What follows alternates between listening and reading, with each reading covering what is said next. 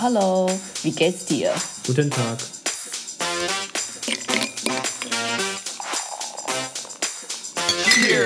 大家好，大家晚安。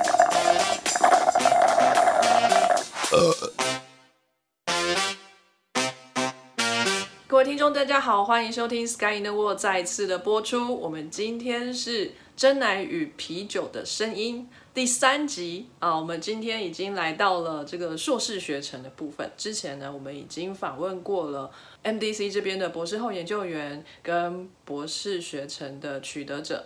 那今天我们要来访问的，就是在 MDC 这边拿硕士的这位朋友 Lenny。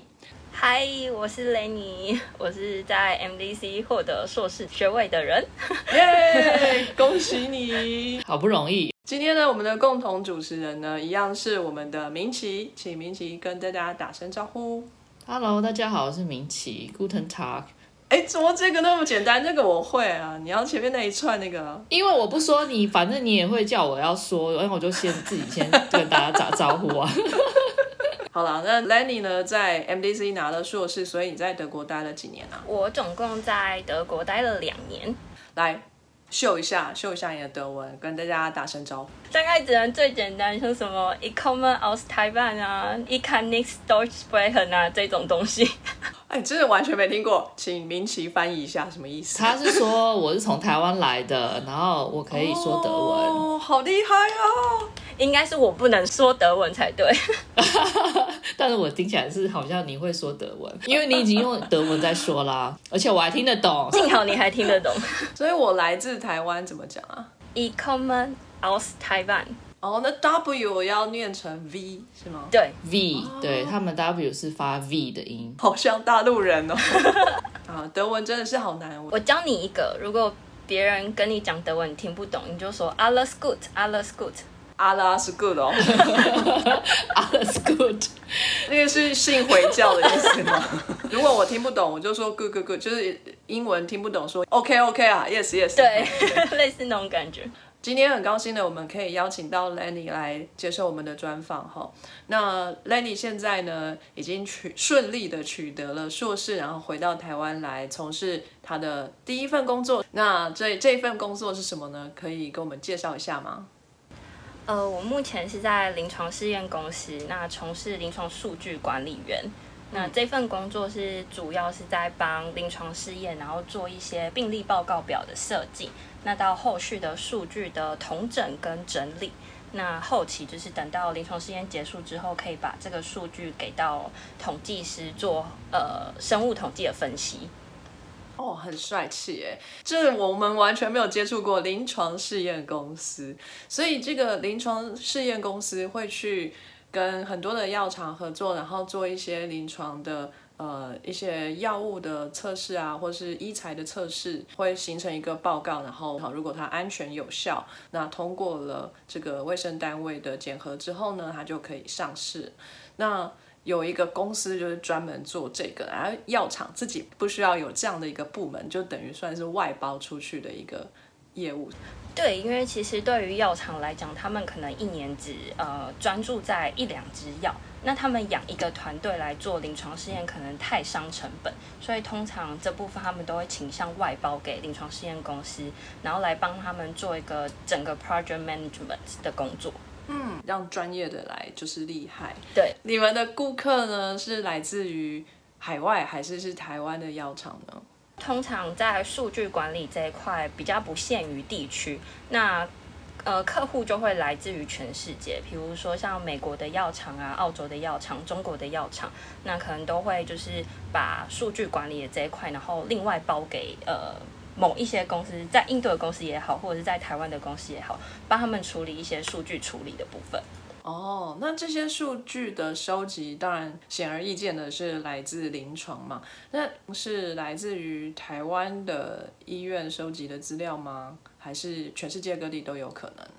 全世界各地都有可能。例如说，可能客户他是澳洲人，那他可能想要在美国做临床试验的话，他就会在美国当地找一群医生跟临床试验专员，在当地帮他们找受试者来参与临床试验。那这份数据也不一定会跑到澳洲，这份数据可能就会跑到台湾来做数据管理，然后跟分析。哇，好全球化哦！哎，那这样子说来的话，如果你要跟你的公司开会，是不是也要克服时差的这个问题啊？如果你的客户是在其他国家，嗯，大部分对台湾的时区来讲比较有问题的就是跟美国开会，因为就会变成是要很晚开会，或者是很早开会。嗯，对，那可能最晚可能有十点开过会的经验。那这样会很打扰吗？你有没有觉得很困扰？其实也还好，习惯了就会觉得哦，我今天晚上要开会，那我要早一点回家。所以你开会是在家里开会？嗯，都可以。我们比较不限于说一定要在公司里面开这个会，因为都是线上的会议嘛。那参与人也没有在同一个地方，所以任何地方都可以是你的会议室。是是是，那这个数据管理的工作，感觉你也可以在家工作啊？对，因为其实像疫情以来的话，我们有蛮多临床试验的公司，他们都是让员工在家工作。那未来好像也是一个趋势，因为毕竟我们只需要电脑就可以线上操作一些数据的分析啊，所以就不强制说一定要进公司。嗯，感觉不错耶。不知道薪资多少啦，在家工作，然后哎，外商公司的感觉就也会不错哈。嗯，蛮爽，蛮爽。那呃，像这样的一份工作，你做的开心吗？目前来说，你做了多久了？我目前已经快要满三年，哇，是老鸟了，好像有那么久了。我离开德国也快要三年了，明奇，我感觉好像你去年才毕业的。做起来真的蛮开心的，因为。我其实本来就对医学比较有兴趣，那一直在摸索说喜欢医学的哪一个东西，那现在就找到了，感觉是希望是一生的志业，可以这么讲。哇哦，非常好哎，第一份工作就让你觉得这个就是他了神奇宝贝的感觉，很好。不过他在读硕士的时候就已经在准备啦，因为他那时候有去上我的 clinical trial 的 training 啊。对，他是算是一个学程，在明奇的。支持下，然后我就边做硕士论文，然后边去上了那个课。你看，你看哪里找到这么好的书的方式？有没有？大家有没有听出来？原来哈，Lenny 呢，在硕士班期间就是由明奇来指导的，接受我的荼毒。对，那等一下我们就可以揭晓哈，他们两个到底是一个好的师生关系，还是？快要破裂了，哈！快要破裂了，他应该不会出现在这里吧？说不定他就是想要来骂你的啊！有可能，有可能。那这份工作既然你这么的开心，然后显然你在硕士班的时候就已经有准备，那呃，可不可以跟我们说一下你是怎么样开始发展这一个方向的？我大学读的是生物医学系，嗯，那当时其实就觉得，哎，我其实蛮喜欢医学这一块的。但是我爸妈可能比较倾向我去当个医生，嗯，但是我个人是觉得当医生这个是需要有大爱的，那我应该没有这个大爱，没有办法救死扶伤，所以那时候就想说，哎，那既然不当医生的话，我是不是还是可以从事医学相关的研究呢？也好，甚至我还考虑去当法医，嗯，就是觉得不能医治病人，我也可以帮死人发声。对，那后来大学的时候，我是长庚大学毕业的，那有机会就是接触到了临床试验学程，那是我第一次就是接触到那个领域。只是当时可能在台湾也好，在世全世界也好，可能没有专属于临床试验的一个硕士学程。嗯，那那时候我就在想说，呃，依照当时的情况，好像不得不去。读硕士，因为也没有其他路可以选，就是当时的环境使然，就会觉得硕士是必然的。那我就在呃这条路上的时候，就觉得说，哎，我我想要去哪个国家读医学相关的东西呢？那挑来挑去呢，就是德国了。为什么？因为我其实大学的时候有去过美国，那整体而言，我觉得美国的环境比较种族歧视一点，这是我的个人言论啦，不代表本台言论。你是去美国的哪里啊？我是去纽约跟 Boston 啊，这这些地方让你感受到种族歧视哦？嗯，对，就是比较严重的情况是我们可能在学餐吃饭，那我们可能只是离开座位去拿个东西，回来之后就看到桌上放了一个 fuck you 的纸条。哦，好糟糕哦，这是真的很不好的经验。对，我们也有去看球赛，我们去红袜的球场看比赛。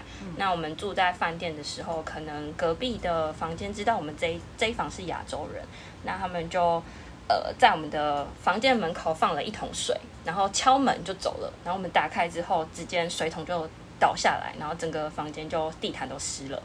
天哪！嗯，纽约跟 Boston，对，怎么会？好可怕哦。嗯，就是可能当时就是比较愁亚洲一点，但现在我不知道有没有情况有没有变好，所以我当时就是对于去美国有一点排斥。嗯嗯嗯。那就是在呃英国跟德国之间做选择的时候，就选择了德国，因为就是我姐姐之前是在英国念书的，那我想要跟她走不一样的路，然后我觉得。去德国就好像可以讲德文很厉害，但殊不知我德文也没有讲特别好。那既然你都有勇气去到不是说英语的外国这样，那怎么不会考虑其他的欧陆国家呢？比如说法国啊？嗯，可能觉得德国的医学比较先进吧，像是你比如说台湾的那些眼科啊的手术啊，都嘛是说，哎，我去。德国进修完，然后后来就可以开个 smile 近视手术。哇！包含就我们说，哎，德国工艺嘛，就是德国工艺就代表了一切，所以好像去德国就是一个很有光滑的标签，就是一个光荣的标签在你的身后。看看这些广告，真的是荼毒年轻人。所以你是先选国家，然后再选学校？对，我是先选国家的。所以你之前在台湾对德国的印象就是工艺很好，那你对英国的印象是什么呢？我非常好奇。Fish and chips，对，很会下雨的一个国家，天气都阴阴的。好哦，难怪你不选它。那你选了德国，然后你就开始看德国的学校有哪一些会收国际学生吗？是这样吗？嗯，对，因为基本上，呃，当时在德国其实有分为可能是全英文的学系，然后也有是全德文的学系。那以我的情况来讲，我德文并不是到特别好。那通常他们对全德文的学生都会有一定的语言要求，比如说他们会希望是呃 B one 的程度，可能就有点像是托福九十甚至一百。全英文的讲，他只会要求你英文的成绩，那就是以托福或者是说 else 的成绩，你就可以作为去德国呃申请的一个必要条件。嗯哼，所以当然是选择英语喽，是吗？对，比较快嘛，比较快。没错没错，毕竟只需要再让他考试考好。应应该是说，德国近年来为了要跟国际接轨，因为他们也想要招收一些国际的学生，所以他们发展出很多这种国际的学程，不管是硕士的学生还是博士的学生。像我当初十几年前来的时候，就是读他们这个所谓的 international 的 program，就不需要说要会德文这样子，那这样才能够 attract international 的 student 啊。那最后你是拿托福还是 IELTS 的成绩去申请啊？我是拿托福的成绩，为何你不是都说你不要去美国了？为什么不考 IELTS？我也不知道哎，因为我大学那时候就先接触了托福，然后我就觉得托福好像相较起来比较容易准备，因为 IELTS 的考试其实是一对一的。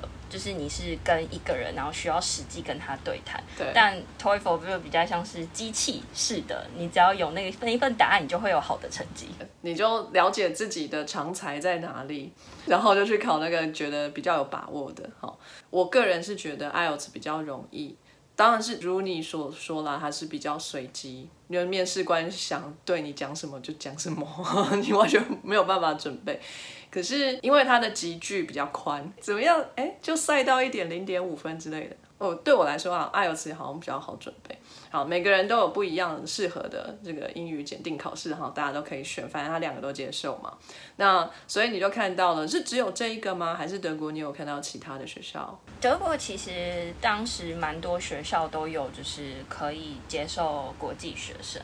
那我其实申请了大概也三四间，我其实没有到申请很多，因为呃有一些学程它是比较偏向个欧盟的学程，Erasmus，对，那他是就是欧盟的学程会要求你说，第一年可能待在德国，那第二年就要去其他的国家攻读第第二份，或者是说你第二年就是要待在别别的国家读书。当时我就跟我爸妈讨论，然后我妈他们觉得说，你今天要到一个国家，你至少要待个两年，你才能说，哎，我熟悉这个国家。而不是说我来问问导游，然后我就去别的国家了。我刚是听成去问导游，哎，跟导游讲讲话就可以了吗？问哪些问题呢？不要沾一下酱油就走这样。所以，那你你现在这个事后之见，你觉得父母的决定是对的吗？我个人还是觉得蛮对的，因为虽然我在德国待了两年，但我就也利用就是课余之后去了很多地方游玩，所以我认为待在一个国家还是比较好的。很好，很好。你刚刚提到了 Euramos 这个学程哈，好像对硕士班的要求是至少你要待三个国家以上，所以每个地方你可能就待个半年多一点点就走了。因为我们以前也有访问过拿这一份 Euramos 的奖学金的朋友们。那他们都会觉得说，就是一直在搬家很累，对啊，因为又到一个新环境，又马上要再去适应。可是有时候也是蛮羡慕他们的啦，就是都走过这么多地方这样。不过在德国念书的期间呢，也有机会到处走走看看，那也是蛮好的。那听起来呢，就是在德国的硕士学程。好像没有很紧凑哦，我们来问一下你指导老师哦，你是不是有放水啊？他那么一天到晚跑去玩，但我也我也不知道，那是他利用他自己休闲的时间嘛。好啊，好不闹你。OK，所以呃，你申请了一个学程。哦，我是申请哥廷根大学的心血管学系。你不是也有朋友在哥廷根吗？对，土边跟之前我们访问过的 Felicia 都在哥廷根大学待过。好，哎，所以那为什么是特别是心脏这个学系啊？因为我其实大学在读生物医学系的时候，那有分子医学嘛，然后也有可能呃遗传学也好，那看来看去，我觉得心脏最有趣。其他都太无聊了。什么？等一下，你这样不合理。你刚刚说的那些什么分子生物，那一些是实验方法或者研究的这个。方法，可是心脏它是一个器官，你不能这样，那无法相比。但是你先看到了喜欢的器官，你才会想说我要用什么样的实验方法可以去研究它。哦，所以全身上下你最喜欢你的心脏，这样。对，我的一颗心，哦，好，很棒，很棒。好，你最喜欢你的心脏，你喜欢心脏的原因是什么？我好想知道哦。心脏它是最重要的生命器官嘛，没有心脏你就活不了啊，没有大脑。你可能躺在那里而已，但你还活着。对，好惨哦。好，所以心脏呢是主宰的生命的最重要的器官，所以你觉得非它不可，我就要把它研究的很透彻。好，选了心脏这一个专科，选了德国。为什么哥廷根会胜出呢？当初其实有申请到柏林，也有海德堡。柏林跟海德堡也都是心脏吗？其他两个学系就不是心脏了。柏林那边是比较偏公共卫生的，呃，海德堡那边是癌症相关的。还是心脏听起来比较酷，对吧？好，那三所大学，你为什么特别选了哥廷根呢？其实一开始有考虑过世界排行这件事情，因为可能台湾的学生蛮迷信这一块的嘛。或者现在占学历的时候，你就要站出来。对，就是大家就会说啊，海德堡大学排名比较前面啊。我那时候就查了哥廷根大学，然后他们其实在十九世纪还是二十世纪末，就是非常多的诺贝尔得主。对。大概有四十四还是四十五位的诺贝尔得主，很多。想我们小小的罗彻斯特，好像只有一两个吧，好可怜。哥廷根来讲，它比较像是一个大学城。嗯，可能跟海德堡有蛮大的相似度，就是都是一个大学城。那所以相较之下，我可能就会先去除掉柏林，就是想说我想要待在一个具有大学城的氛围的地方。就还是绕到柏林啦。没错，这就是最矛盾的地方了。最后还是去了柏林。我可能就是天生比较善变。哥廷根待了一年后，我就会觉得好，第二年我就要去别的地方了。所以你转学哦？没有没有，我还是待在哥廷根大学，但是我是。用就是我们学成的一些便利性，就申请到了柏林的 MDC，然后去做我的硕士论文。容我小小解释一下，因为德国这边是这样子，就比如说你你申请到什么学程，比如说硕士来说好了，像他是在哥廷根呃大学嘛，那是一个 cardiovascular 的学程，那他必须要去完成一些上课啊，然后他们还要什么三个实验室的 rotation，对不对？就是去看看呃不同的实验室啊，然后然后他们接下来第二年才开始做他们所谓的 master thesis，就是硕士论文。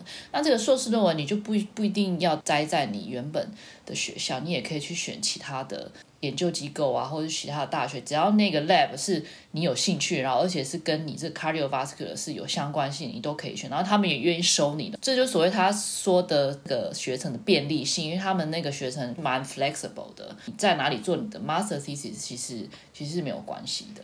嗯，所以前面的一年当中，你 rotate 了三个实验室。那就是不包括柏林这个实验室，都是哥廷根里面的。对，在那三个 lab rotation，你一样可以去别的城市，甚至是别的国家。那我那三个我是待在了哥廷根。那前面三个其实有一个就跟 cardiovascular science 就完全没有相关，学程就愿意给你这个机会让你去探索其他的领域。那我是在最后一个 lab 的 rotation 接触到了 MRI，比较像是做后续的 post。Processing 影像处理的部分，然后我每天可能就是用 MATLAB 啊画画图啊，算算它的深度啊这种的。那比较特别是因为我们哥廷根大学是有附属的医院，那它其实这个 MRI 算是医院的研究机构，所以偶尔可能就会有受试者啊或者是病人来做核磁共振检查。那我也在那时候就多少就是接触到临床试验这一块。那为什么你不要留在这个实验室做你的 thesis 啊？因为我善变的心又开始雀跃起来，就是觉得想要离开歌廷根，去看看大城市。我觉得背后一定有鬼，到底什么原因？没有，我绝对没有什么为爱奔波之类的东西。竟然问不出来，好哦，所以就真的只是歌廷根待腻了这样子。也不能说是待腻，因为我其实最喜欢的还是哥廷根，但是我认为应该要有这个机会去看看别的在德国之下的研究机构。那德国之下的研究机构又有非常多个，怎么又会选上了这个呢？这个我也很想知道。哎，其实当初就是像在哥廷根里面有那个 Max Planck Institute（MPI） 这个研究机构。它其实比较偏向物理性的研究，比较跟医学的相关性没有到那么大。当然，底下还是有一些在做医学组织工程的实验室。哦，那我当初其实，在搜寻说，哎，我要去哪里啊？我又来了，我就先以城市做取舍，就是我要去哪一个城市。哦，我还以为你搜寻了一下 Max Planck，然后你就看到他发现量子力学之前是个斯斯文文的男孩子。发现量子力学之后呢，他就爆炸头变成科学怪人，非常的丑，这样，所以你就不去了，这样。好，应该是我乱讲哈。Anyway，好，那你就以城市为基准来做选择。这个德国的首都是不是都要去一下？城市少女的部分，对，可以去一下，毕竟可以看个柏林围墙嘛。对，当时其实，在呃申请 MDC 之前，还有呃海德堡大学，然后他是在做心脏癌症相关的研究，那是他们主动在邀请硕士学生来帮他们做一些实验，然后我也可以借此写硕士论文。嗯，甚至是我都已经线上面试完了，后来那个研究就不了了之。哈？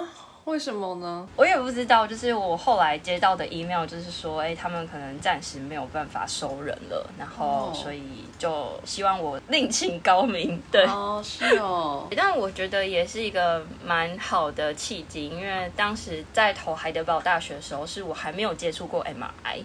后来就是接触到 MRI 之后，也收到 MDC 的回复，他就说：“哎，我们有一个就是好像是明奇主动联络我的嘛，真的吗？是是是哦，对，就是我先投了履历，然后后来明奇就联络我说：哎，对 NIR 有没有兴趣啊？那如果有兴趣的话，要不要去柏林和他还有其他实验室的人见面啊？然后聊聊就是以后要做的硕士论文的内容这样。”呃，不好意思，我对德国的地理不是非常的清楚哈。那我可不可以跟我们说一下，哥廷根、海德堡还有柏林这三角呢，有很远吗？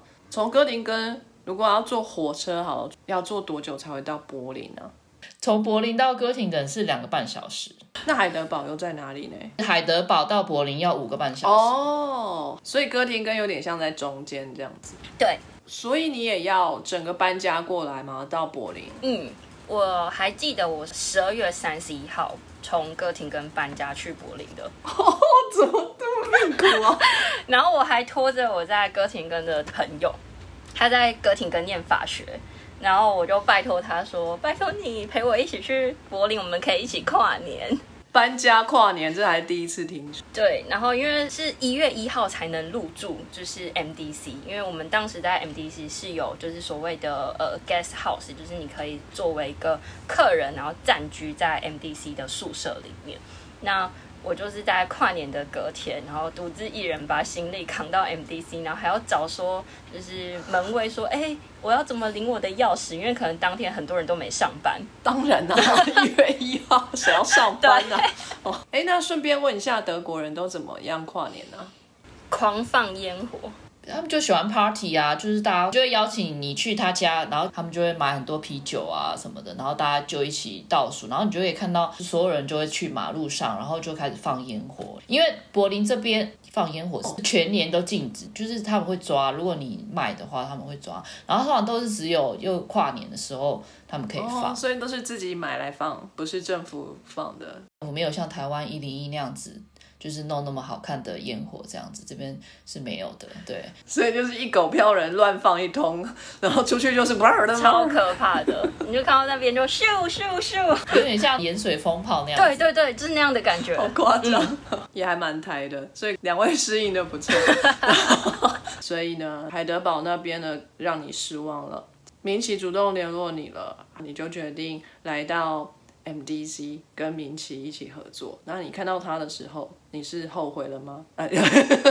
我还记得那是八月，就是算是暑假，对我们来讲是暑假。然后我第一次去 MDC，然后很恰巧的就是当天到 MDC 的那个呃轻轨就是在维修，所以我是搭着临时的接驳交通工具。那一路看着路旁就是景色，原本从呃建筑物啊，然后变成农田，然后就到达 MDC，我就想说哇，这是什么清幽的地方啊？不是说好柏林是繁华的都市吗？绝对不是。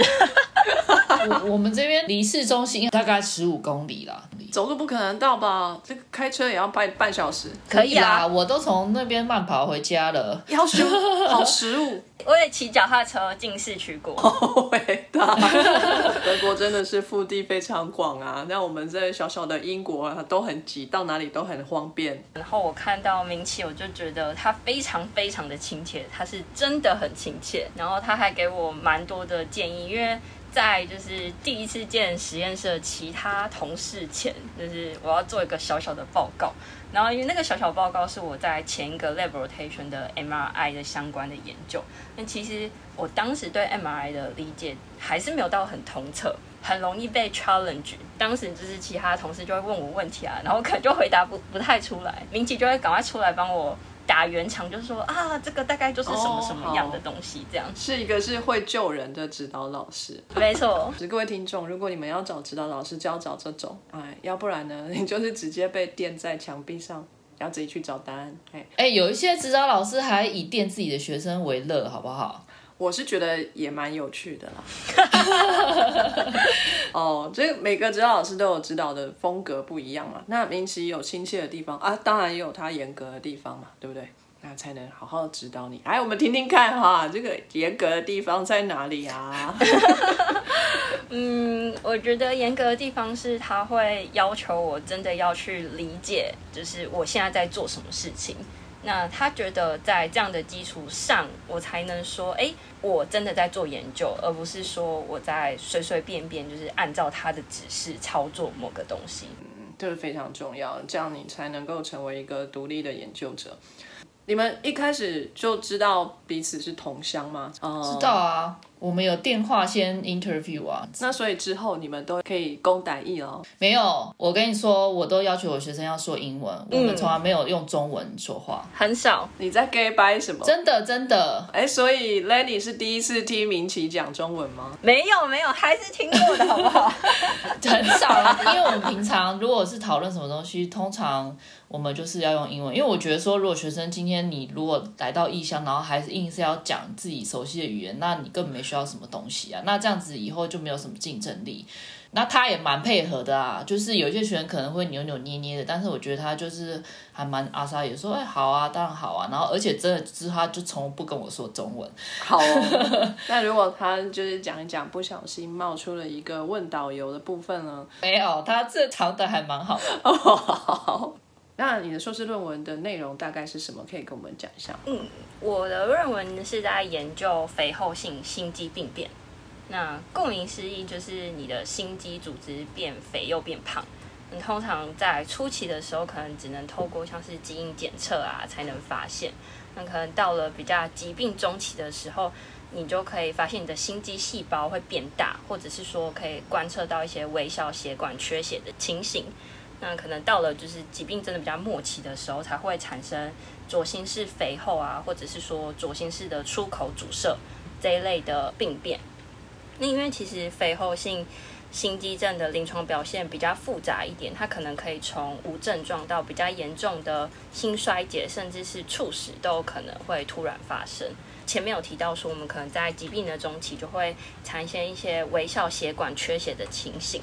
那明奇跟我就想要深入了解，说是否可以透过高磁场的 MRI 去观测心脏组织血流灌注的情形，进一步去证实说血管缺血跟肥厚性心肌症是有一定的关联性。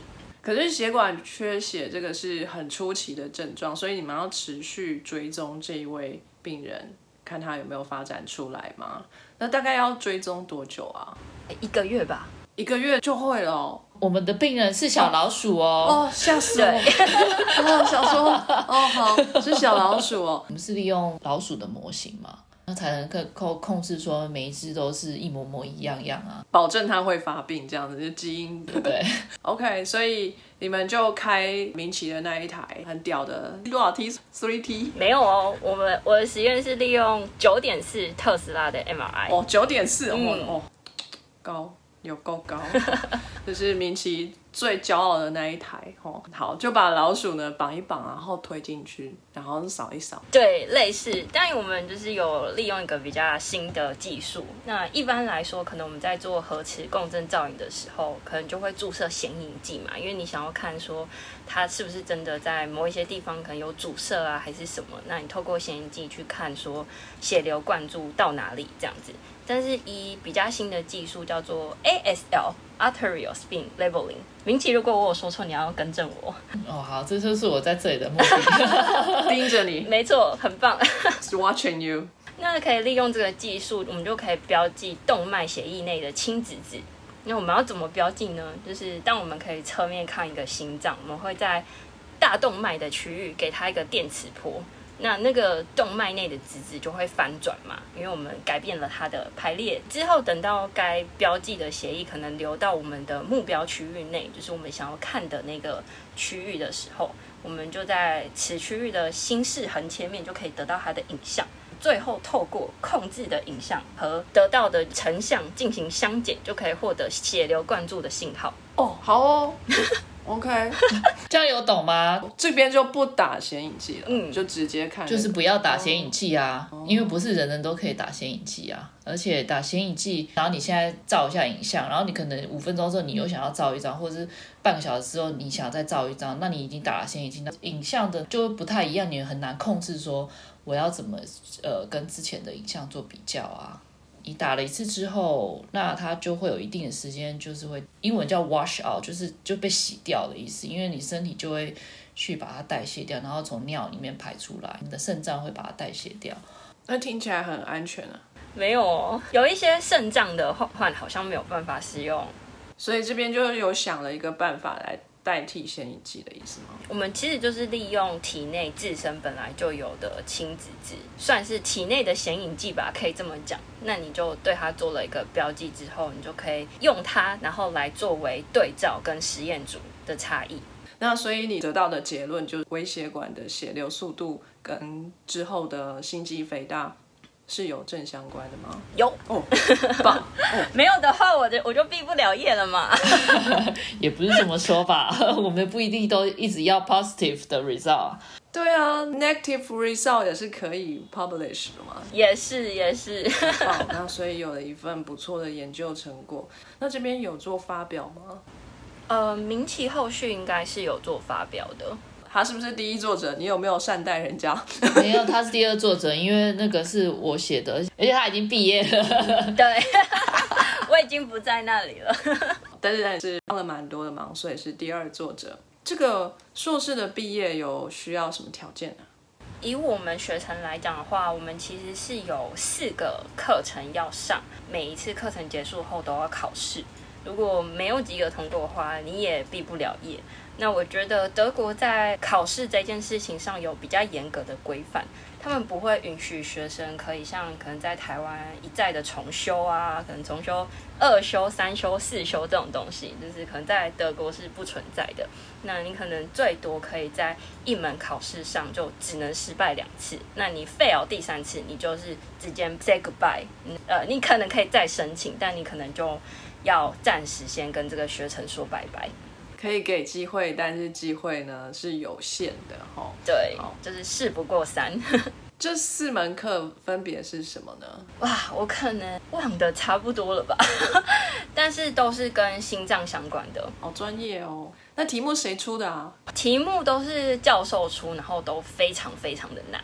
是申论题吗？不是，通常是选择题，但是它非常的刁钻，有陷阱的那种。有有，坏坏，OK，不容易不容易，所以还要考试，然后论文要写好，有需要口试吗？我们是不需要口试，但是在 MDC 的时候还是有做一个比较小小的 presentation，给大家知道一下你在做什么，show off 的一个机会。但这个 presentation 就没有需要打分数什么的啦。明奇在心里打分数。哎，告诉我们一下，他几分？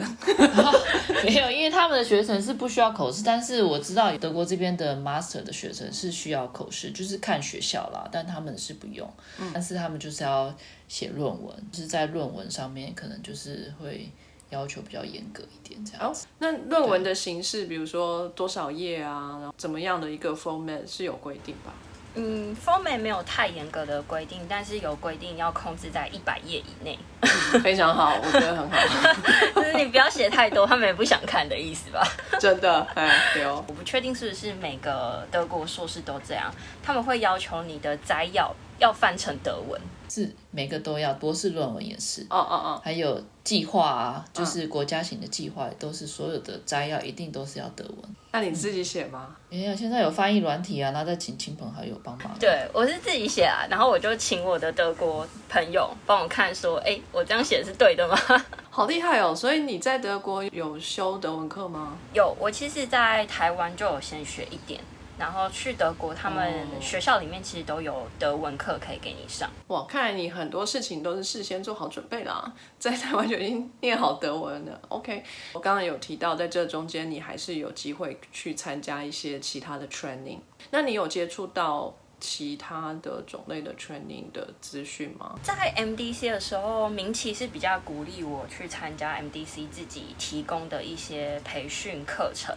那像是他们可能就会说，哎，你可以去学 R 啊，就是学怎么写程式啊。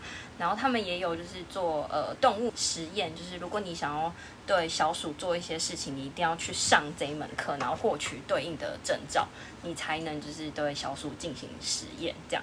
那明奇都蛮鼓励我去学的，也因为他那时候就学了城市，然后我现在就不排斥这件事情啊。R 真的是非常好用啊，很好的建议耶，好老师带你上天堂。因为刚好 MDC 这边都会提供很多不同的课程啊，他们叫 soft skill，但是我不太喜欢 soft skill 这个名词，因为太软了。对，比如说像他有提供一些课程，叫就是 how to write a thesis，然后或者是 how to present，然后就是 R 啊 programming 啊，然后嗯统计啊，或者是。Conflict resolving 啊，这这些方面的，他们叫做 soft skill，待人处事。我觉得这一堂课一定要上。我觉得对，其他这些东西我觉得都还蛮重要，因为有些人可能蛮会做实验，或是蛮会做研究，可是不知道怎么样把他自己的。呃，想法或是 data 去报告给别人知道，然后怎么样有效率的，不是就这样讲流水账这样子，然后让别人懂的话，那也是没有什么意义啊。就是自己闭门造车。任何学生我都非常鼓励他们去上这些五 A 不 A。不会啦，以后都会有用的，多少？对啊，在 MDC 这边的经验，呃，Lenny 这边还有想要分享一些什么吗？我想要分享我的明奇老师，好来 啊！今天不是工商广告时间，因为我觉得他提到一个蛮重要的事情，就是有些人可能他很会做实验，可是他不知道怎么讲故事。那我自己在 MDC 学习的过程，我觉得最重要的就是呃，明奇教会我要怎么去讲我的故事，就是我做的这些实验，然后它的前因是什么，那结果是什么。那我到底要怎么去呈现它，然后让大家理解说，哦，原来是因为什么原因才会有这样子的结果？我觉得这是一个蛮重要的事情。的确，这是一个非常好的指导方向。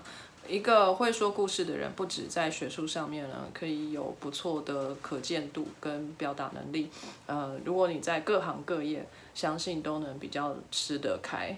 就算是你要创业，你也要懂得如何 pitching 啊，就是你要怎么把你的 idea 讲的给募资的人知道。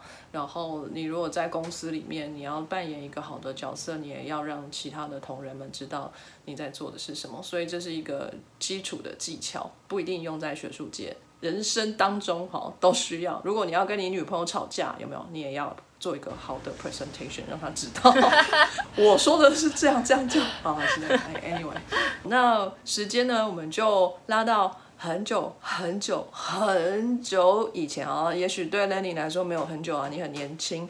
就是你小时候呢，如果妈妈问你啊，你长大以后要做什么呢？你你的答案是什么呢？我应该就会说。我想要在家里当米虫吧，哎，很棒，躺平系的朋友们。对，所以伯母知道了之后有什么样的感想？他说我的秋骨可能没有那么大只。哎，对，关于这个，那你当初去念硕士的时候的经费是 Parma Scholarship 吗？呃，对，是 Parent Sponsorship。啊呀呀呀，OK，right。所以其实还有一定的粗度嘛。啊，对，应该是还有的，但是可能没有办法一辈子啊。呃，对，所以他还是要硬是要你想一个该做的事情，对不对？对。那你呃敷衍他了个什么？我可能就敷衍他说啊，我就努力养活自己吧。你还是没给答案，哎，就干跳哎，很滑溜。那然后呢，还是要去上学吗？老师还是要你写我的志愿啊。到了国高中，你要选文组还是理组啊？那这时候后你总要做选择了吧？这时候你对未来有想象吗？我高中算是升学高中，那我待的班级其实有一半的同学都立志要成为医生、牙医跟药师，然后我当时就觉得，哦，好吧，那我也选离组好了，然后再看分数可以上到哪，我就选哪。哦，随波逐流一下。那你觉得？文组不值得留恋吗？你有没有很喜欢听故事啊，画画也好啊之类的？因为我的历史地理可能不太行。哦，很好，很了解自己的强项所在。那所以科学方面的分数都还算可以，这样。嗯，以生物来讲就是会比较高，所以后来可能才会选择走生物医学系，因为毕竟是有迹可循的吧。你在哪里比较强，你就会觉得哦，我应该可以在那里获得一方天地。哎，你这个世代我真的已经不了解了。你们在 高中进入大学的管道是什么啊？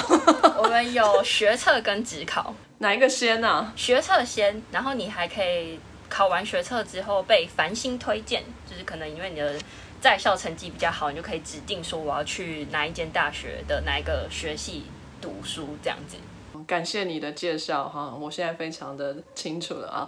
那所以你是借由哪一个管道来进入长庚的呢？我是考了职考，那是最后一个。没错，因为就是有点想不开啦，奉劝大家都不要考自考。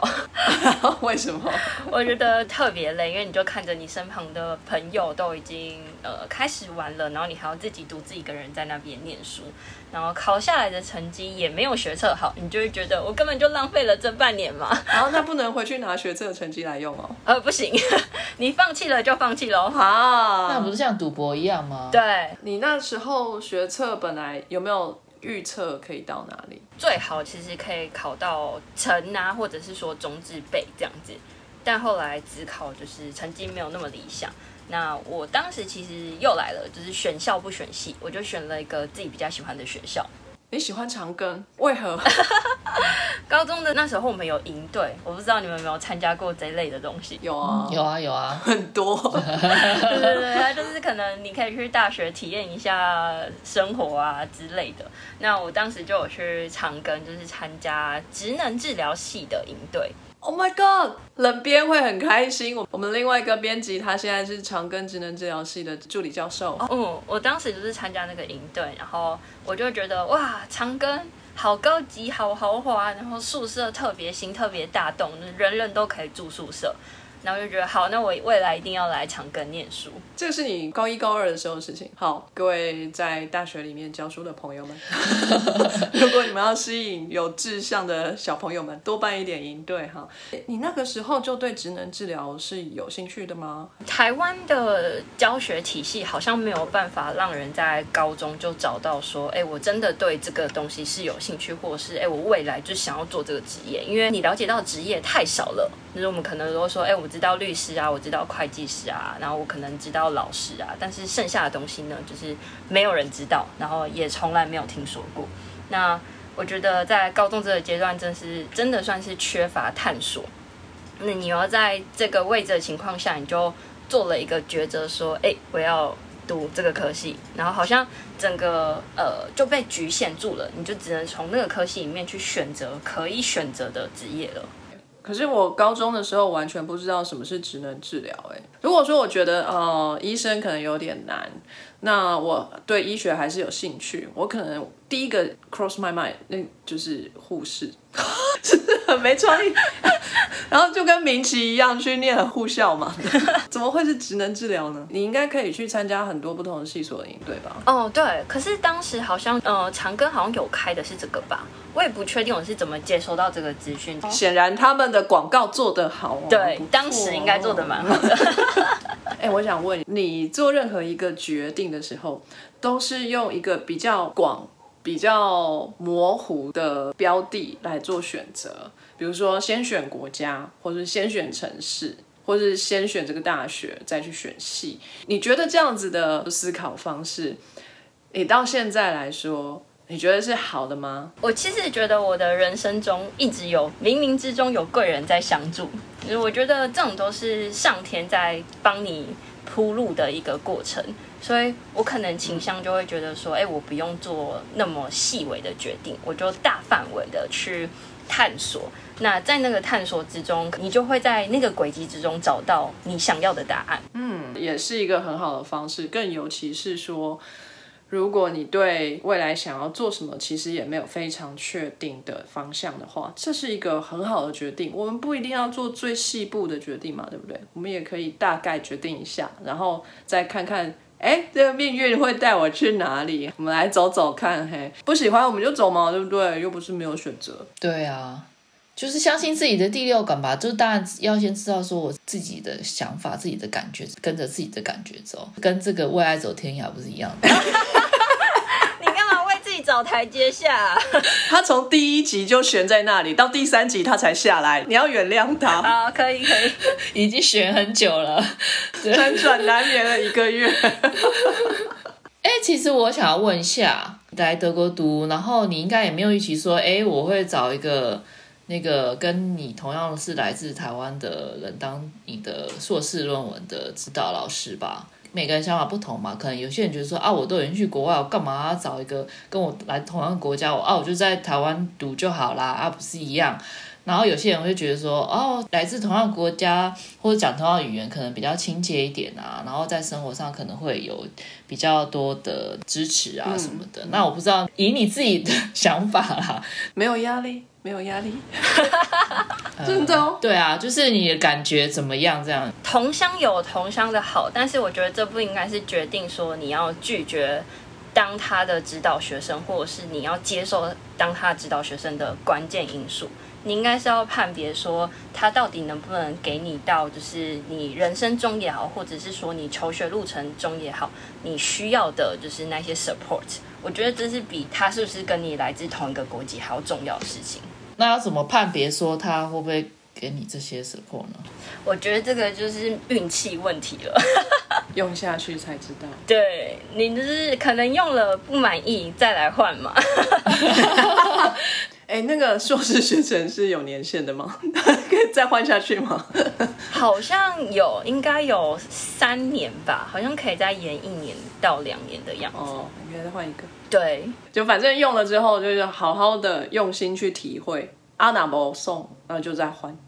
嗯，呃，让他回到这个高中大学的时候，你就选择了长庚大学。那我怎么样去选择这个生物医学系呢？其实我那时候分数分配上的是医务管理学系，我是从大一到大二的时候才转去了生物医学系的。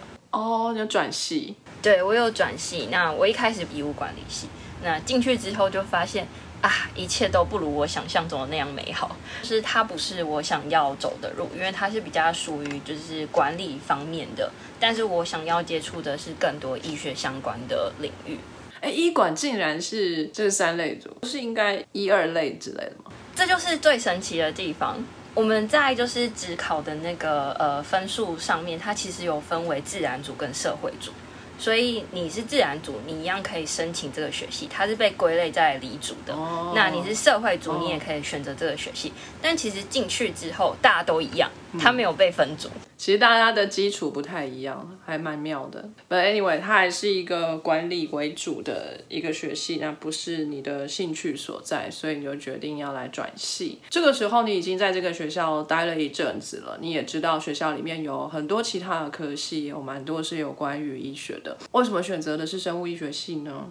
当时其实我觉得研究还蛮有趣的。因为你可能可以去找寻一个你有兴趣的方向啊，然后你就去钻研说，哎，为什么会这样？或许就是你突然就因此获得诺贝尔奖也说不定。志向很高没有关系，我们就是要有没有 dream big？等一下，我想问一下，生物医学系跟医学系有什么不一样？医学系可以当医生，可以帮别人开刀。那生物医学系你不能帮别人开刀，你只能做研究。哦，就是医学系是人类医学系啦，哈，然后生物医学系是生物啦，哈，是这样的意思。那可是后来你怎么没有走研究的路呢？念完硕士之后是被名企荼毒到不想再做研究了吗？其实刚好相反哦。哦，我其实，在大学的时候，就是本来就是觉得啊，这一条路大概毁了，就完全不想要做研究。那当初就是去德国，我就想说再给他一次机会，就是看看说，哎，到底是不是会因此喜欢上研究，然后最后走上学术这一条路呢？虽然就是最后我是退出了学术界嘛，但是在最后就是跟明奇相处的时候，真的是体验到第一次体验到就是研究的快乐。哇，好酷哦！我快哭了，掉眼泪，快去抽卫生纸。我有跟你说过啊，为人师就最想听这句话。OK，酷，一生中只要听一次这样真的，而且这一定要录起来，做成 Podcast。你不要让主持人认为我好像揪这个讲者来是为了要自肥，有没有？你们是不是 say 好了？是 say 好暗装？不是，不是。那我想问一下，你到底在大学的时候发生什么事？为什么会把你弄得这个志气全消啊？就是觉得研究太无聊了，你真的只能按照说，哎，他叫你做什么，然后你就做什么。我们也没有强制一定要做一个所谓的毕业论文这件事，觉得做真事也没有特别有趣啊。你是主动在大学的时候就进入研究室？没有，我们是强制性的。哦，你们是强制性的，你们不用做毕业论文，但是一定要有实验室经验这样子。嗯，对，大三、大四的时候都要进实验室。所以进去的那个实验室就是发一张 protocol 给你，照着做，一二三四这样做下来就好了，就跟工厂女工一样，这样的意思吗？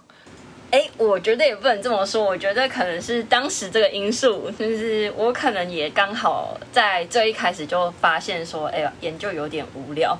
那你知道，人一旦有那个心态之后，你往后不管做什么，这个相关你都会觉得啊，好无聊，还是赶快随便做做，交差了事。但我想了解，就是无聊的点在哪里？我觉得蛮有趣的哦。我 我觉得那个是需要自主性的，觉得。研究出这个东西很有趣，但如果是别人告诉你说：“哎，我们来研究这个，就是你会获得这样的结果，你可能不会觉得有趣。”对啊，而且是看带你的人怎么样子给引导你吧，就是要给你 motivation，然后就引导这些年轻学生，让他们觉得自发性的觉得好像研究很有兴趣。对，我觉得这个蛮重要，因为其实像我其实很讨厌 West Lab，就是明奇也知道，我在当初加入 NDC 要做 MRI 相关论文。的时候，他其实就隐隐约约在铺路说：“哎，虽然我们现在做 MRI，但是之后呢，你会不会想要用一些 w e l a b 来证实，就是你做的 MRI 真的有这样的结果？”那我当时会想说：“哎，有一点排拒，但是呢，做到最后的时候，我就发现说：哎，好像真的需要这个 w e l a b 的辅助来做一些这样的东西，我就接受了。然后我也很开心要去完成就是相关的实验。”对，所以我觉得动机蛮重要的，就是你要能够被就是 motivate，然后愿意做这件事情。恭喜你有尝到这个研究的喜悦，也要感谢你的指导老师哈，带领你哈，真的有体验到。既然做研究在硕士的时候对你来说这么的愉快，那怎么不会继续想要做研究呢？是明奇说好了，你给我滚。当时我想要先工作看看。我就是属于那种想要先尝试、先挑战，才知道说到底哪一条路更适合我的类型。那在那样的情况下，我就觉得我想要先做临床试验的相关工作。那如果不喜欢的话，或许我就会走回学术界做医学研究。所以你就回来台湾，有没有可能留在德国找业界工作？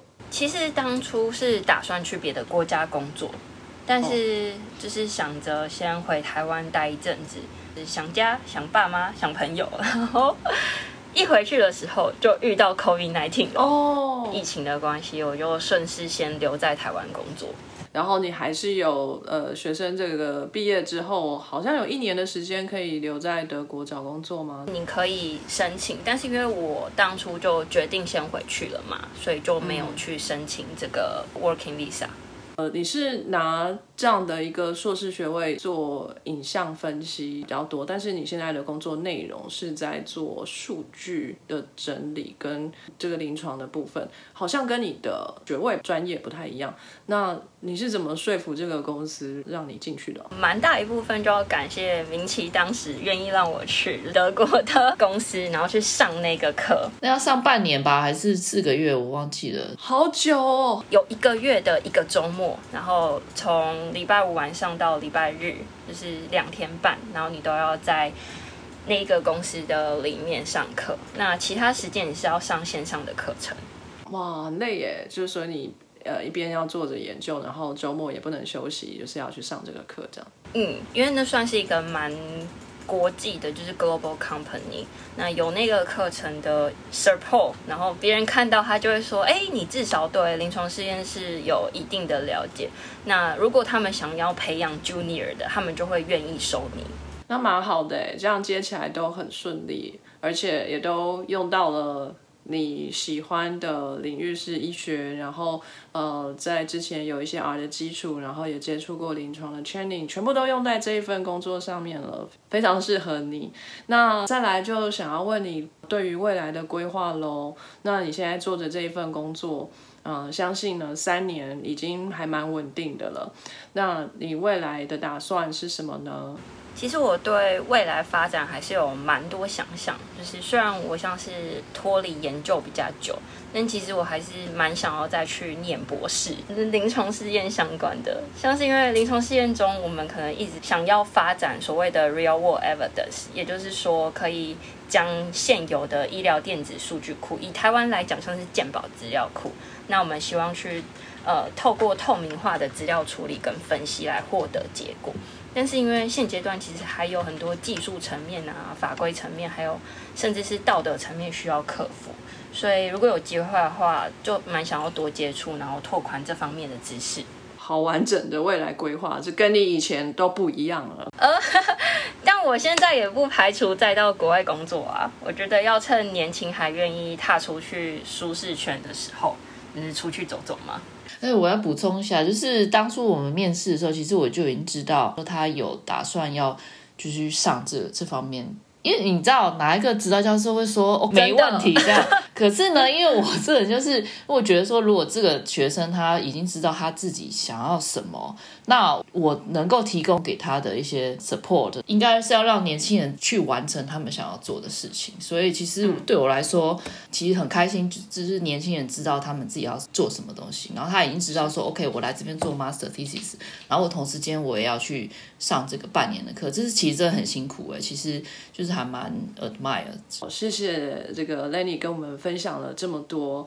那想要请问一下，如果说我们的听众朋友们啊，听到了我们三集的节目，我觉得 MDC 是不错的，想要申请一下，那以过来人的这个身份，你想给这个未来的新生们什么样的一个建言呢？德国好不好吃？好不好玩？好不好住？我觉得德国的话，真的是一个蛮好的地方。虽然现在因为战争的关系，可能物价多少有点上涨，但是相比较其他像是荷兰、英国啊，德国的物价还是比较低。那如果以生活玩乐来考量的话，德国绝对是很好的地方。只是想要念书的话，就是像如果在 MDC 也好，或者是其他的研究机构也好。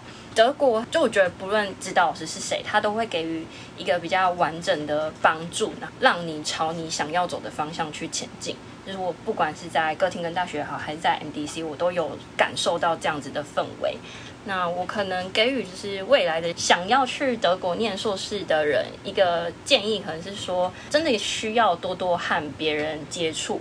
就是我觉得很多的问题的答案都是在跟。呃，不同人的交流过程中，就是逐渐清晰。那像是我刚才在求学的过程中，或者是在工作职场上啊，我都一直有遇到很好的 mentor 在给我方向。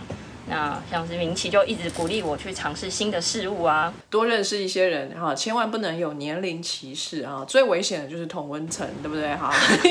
一直跟同温层混啊，你永远就不会有其他意见。哎。多多接触不一样的人，这是很好的意见。哎，那你刚刚说在德国玩乐绝对是个好地方。这真是打破我的刻板印象。请问德国是要玩什么 哈？你有去过就是科隆嘉年华吗？哎，没有哎，那什么？我也没去过哎。哎，真的吗？我朋友带我去的，就是可以去那边狂欢啊，然后可能路上就有一直在撒糖果啊，路旁都是烂醉的人，这样 听起来好糜烂的。果然不是刻板印象。所以到德国去来见识一下真正的德国人，哪有那么正经八百这样？那我们的节目。呢，最后都会问我们的来宾一个问题，就是今天如果有一位呃研究生呢，那他诶已经面临到要毕业啦，要来选择呃要走业界还是要继续留在学界？诶，他如果刚刚尝到了研究的甜美滋味，他还是要去业界尝试吗？哈，正在犹豫的时候，你会给他什么样的建议呢？我会希望他就先去做。那不行，再来换嘛。老话一句，先做再说。对，那如果他有很多个选择，但觉得都差不多的重量，都还蛮喜欢，你会觉得要怎么样去先选一个？如果是这样的情况的话，那可以考虑他有没有就是爱情的选项，他可以试着为爱奔走吗？果然是最喜欢心的一个人，看心之所向是哪个人这样子。没错，没错。那你有吗？嗯，我是没有，因为其实我观察过在国外生活的人，大部分啊继续留在国外的朋友都是为爱奔走的。基本上可能就是情侣或者是夫妻才会继续留在国外，然后可能也是在国外比较孤独的那一位，所以才会包袱收一收就回台湾了，不带走一片云彩哦。如果是在柏林的这一年里面没有去上那个 clinical training 的话，那周末就有时间了，是不是？就去社交了，然后说不定现在就留下来了，right？哎，有可能哦。改变命运，这也算是什么社会防护网？是不是现在很流行的一个词汇？嗯，不管是你的亲人、家人，或者是你的呃呃亲密的另外一半，对你来说，生命中的重要他人，如果说他诶有什么样的原因要在哪一个地理位置上，那你可能就找一个靠他比较近的地方，好做事，诶，可能也比较安心，生活呢也比较愉快。也比较长寿一点啊！什么东西啊？好，乐色车来了。哎，对，这边乐色车是没有声音的。德国的乐色车不是那个病吗？会有卡车过来把病夹起来倒吗？不用固定哪个时间吗？有，有固定哪个时间。像如果是住公寓的话，他们要付管理费嘛？啊，那他们就不用去 care 说哪个时间。但是乐色车不是天天来，它是有一定的时间的。像我们住 house 这边的话，就会知道我们有个 app，然后上面就会告诉你说星期一是收纸类的，然后收垃圾或是收有机垃圾。他们这边还有一个叫做呃 yellow bag 黄色的袋子，然后是专门丢塑胶，所以四种，然后每一种都不不一样的时间这样。哎，我真的都不知道哎，嘿，家庭主妇才会知道，哎，你唔免知啊。对啊。我就是丢在外面，就有人来收了。对啊，因为你的房租已经是有包含这个，所以你要另外再付垃圾费吗？还是跟水费什么？要要啊要啊，因为垃圾有垃圾的公司嘛，不是垃圾公司啦，就是收 收垃圾的公司，清洁公司。哦，那个我在英国跟美国的经验，收垃圾的费用都是从税务里面去扣的，在英国叫 Council Tax 里面会包含。这一部分，然后在美国是 state task，就是周水。那今天谢谢 Lenny 跟我们分享的这么多经验，还有给大家的建言哈。那 MDC 呢，的确是一个哎非常知名的机构，然后研究做的也好，然后也有这样很棒的一个国际学程。欢迎大家有意愿的话呢，可以到网络上搜寻一下这个最近哈 然后开始招生的广告，呃，把 MDC。呃，德国柏林纳为呃，如果你要出国念书的一个选项。好，那呃，我们呃，真奶与啤酒的声音这个计划。